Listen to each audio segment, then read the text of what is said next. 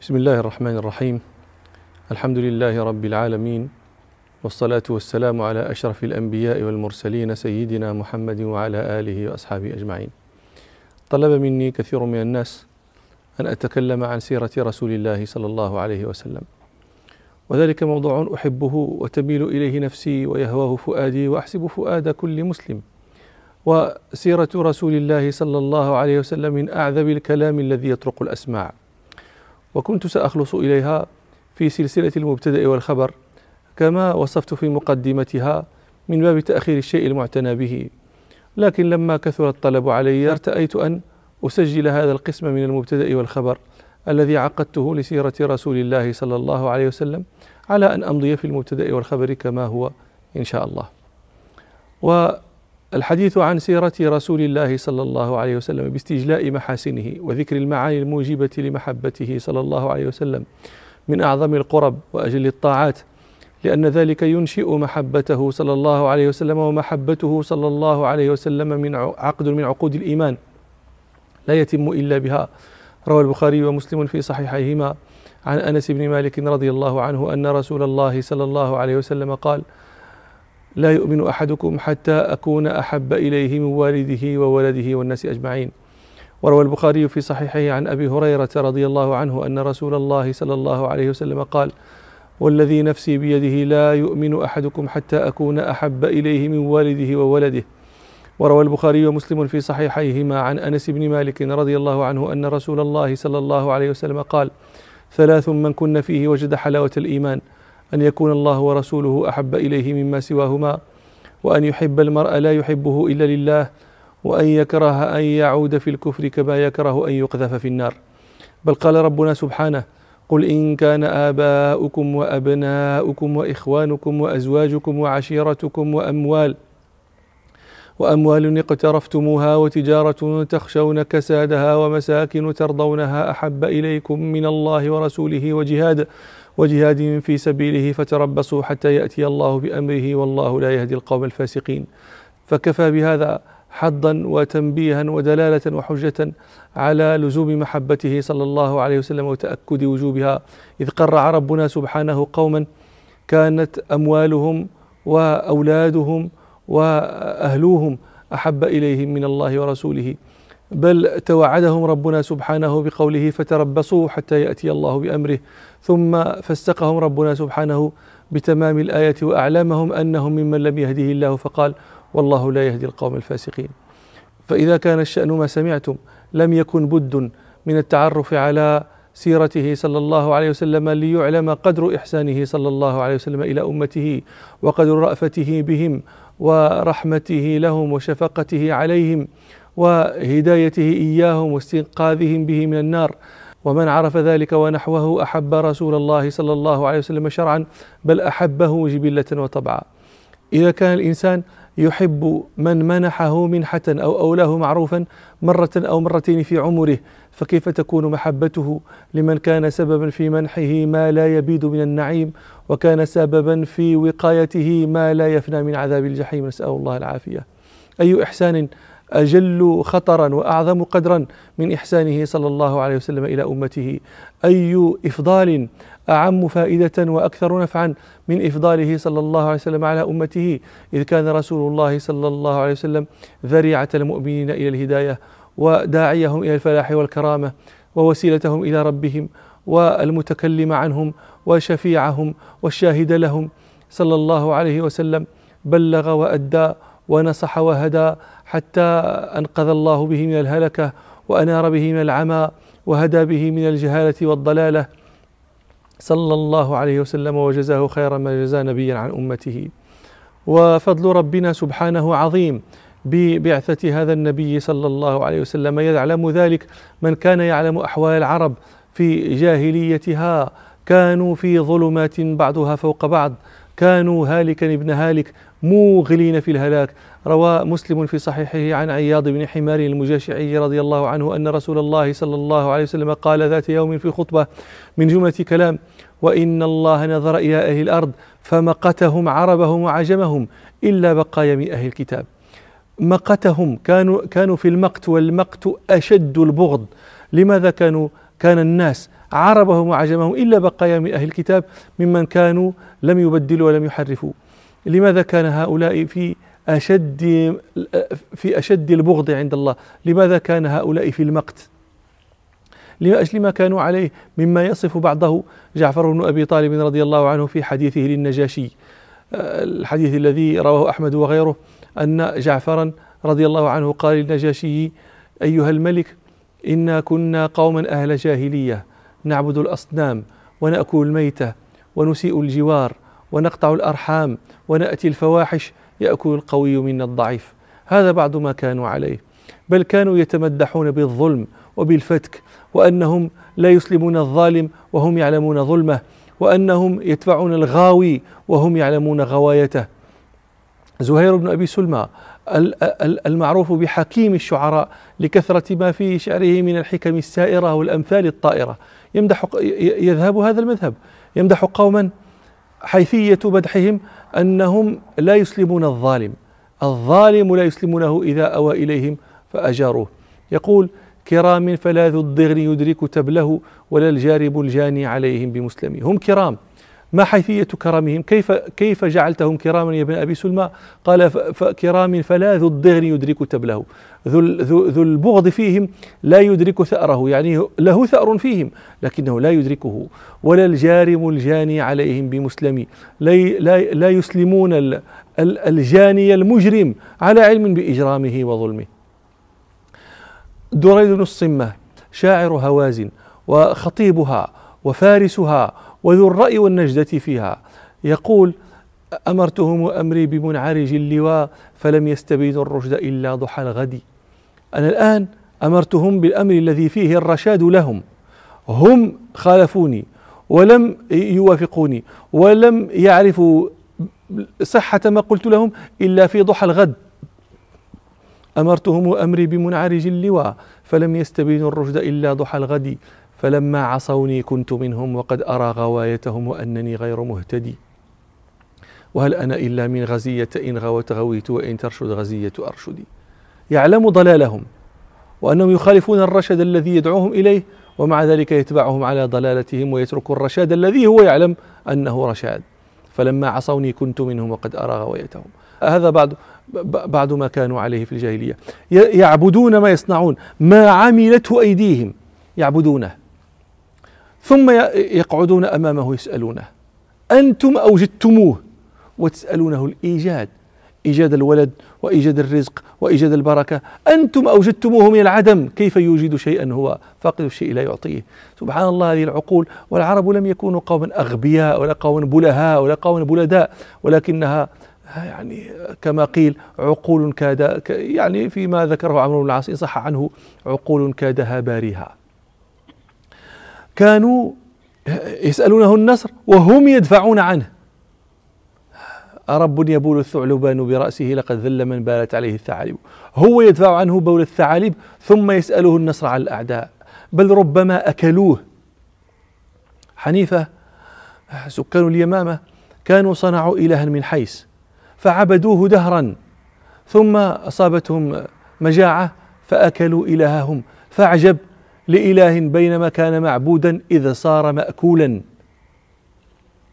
فقال رجل من العرب: أكلت حنيفة ربها زمن التقحم والمجاعة، لم يحذروا من ربهم سوء العواقب والتباعة.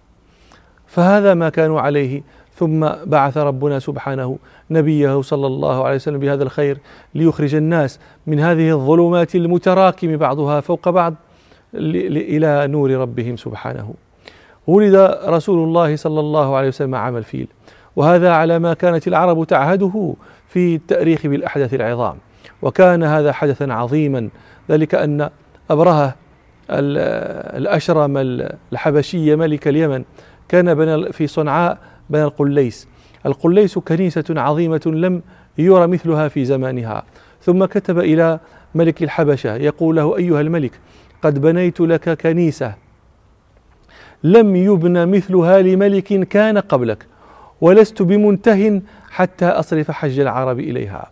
فتحدثت العرب بكتاب أبرهة إلى النجاشي، وأنه يصرف يروم صرفهم إلى إلى صنعاء إلى القليس ليحجوا فيها، فغضبوا حينئذ. فخرج رجل من بني فقيم بن عدي أحد النسأة الذين كانوا ينسؤون الشهور، خرج حتى أتى القليس فأحدث فيها ثم ثم فر.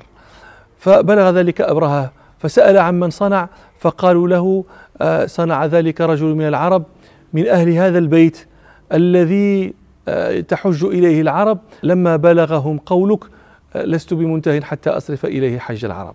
فغضب حين ذلك أبرهة وأقسم لا يأتين البيت حتى يهدمه. فدعا الحبشة وهيأهم وعبأهم وخرج وسار معه بالفيل.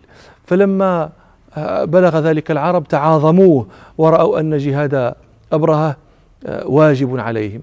فمضى أبرهة يسير في طريقه حتى أتى بلاد خثعم، فخرج إليه نفيل بن حبيب الخثعمي في قبيلة خثعم شهران وناهس ومن تبعه من القبائل العرب، فقاتلوا أبرهة فهزمهم وأخذ نفيل بن حبيب أسيرا.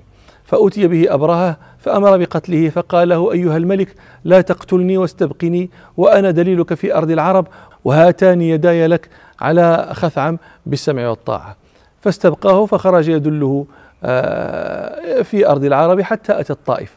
فلما أتى الطائف خرج إليه معتب بن مسعود الثقفي في رجال من ثقيف، فقال له أيها الملك إنما نحن عبيدك سامعون لك ومطيعون، ليس عندنا لك خلاف، ولست تريد هذا البيت الذي عندنا، يقصدون اللات، قد كان بيتا عندهم يعظمونه نحو تعظيم الكعبة، إنما تريد هذا البيت الذي في مكة، ونحن نبعث معك رجلا يدلك على الطريق.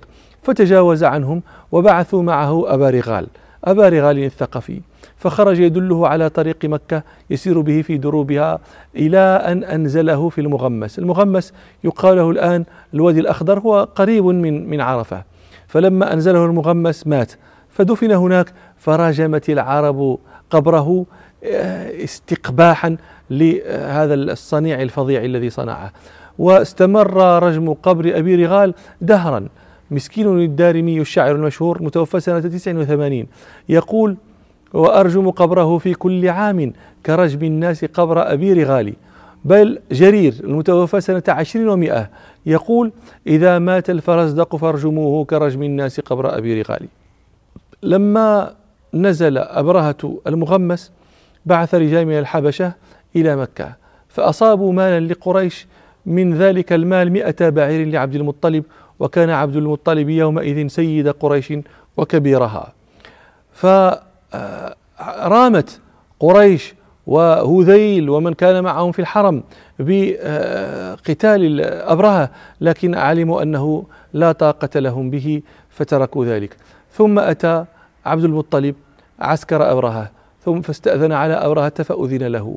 وكان عبد المطلب من أجمل الناس وأوسمهم وأعظمهم، فلما دخل على أبرهة أعجبه فأجله أن يجلسه تحته، وكره أن يجلسه معه على سريره فتراه الحبشة، فجلس هو على بساطه وأجلسه بجانبه. وقال لترجمانه قل له ما حاجتك، فقال له حاجتي أن يرد علي الملك مئتي بعير أصابها رجاله. فلما أخبره الترجمان قال أبرهة لترجمانه قل له قد كنت أعجبتني حين دخلت علي، ثم زهدت فيك حين كلبتني، أتكلمني في مئتي بعير أصبتها لك وتترك بيتا هو دينك ودين آبائك جئت لأهدمه فلا فلا تكلمني فيه؟ فقال عبد المطلب كلمته المشهورة أنا رب الإبل وإن للبيت ربا سيمنعه. فقال له أبرهة لم يكن ليمتنع مني، فقال عبد المطلب أنت وذاك. فأمر أبرهة برد الإبل المئتين إلى عبد المطلب، ورجع عبد المطلب إلى مكة فأخبرهم بالذي دار بينه وبين بين أبرهة، وأمرهم بالتحرز برؤوس الجبال بشعفها وشعابها. ثم أتى باب الكعبة وأمسك بحلقته وقال أبياته المشهورة لا هم إن المرء يمنع رحله فمنع حلالك. الحلال القوم مجتمعون، يقصد قريشا لأنهم أهل بيت الله. اللهم إن المرء يمنع رحله فامنع حلالك، وانصر على آل الصليب وعابديه اليوم آلك، لا يغلبن صليبهم ومحالهم غدوا محالك، إن كنت تاركهم وقبلتنا فأمر ما بدالك. ثم صعد هو أيضا في الجبل ينظر ما يصنع أبرهة إذا دخل الكعبة.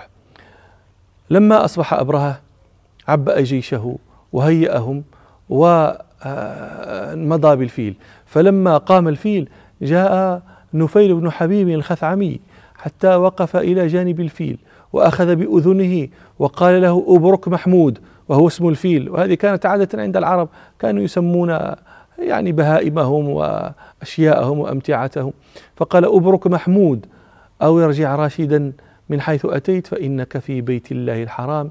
فبرك الفيل وأصعد نفيل في, في, في الجبال أيضا.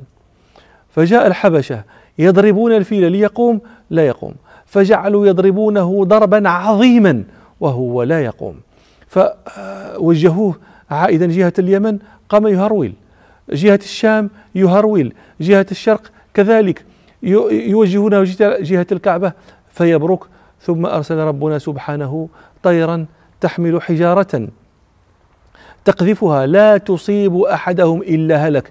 فخرج الحبشة يبتدرون الطريق التي أتوا منها، يريدون الفرار ويسألون عن نفيل ليدلهم على الطريق التي جاء بهم منها، وهو ينظر إليهم من فوق الجبال ويرى النقمة النازلة عليهم من الله ويقول أين المفر والإله الطالب والأشرم المغلوب ليس الغالب.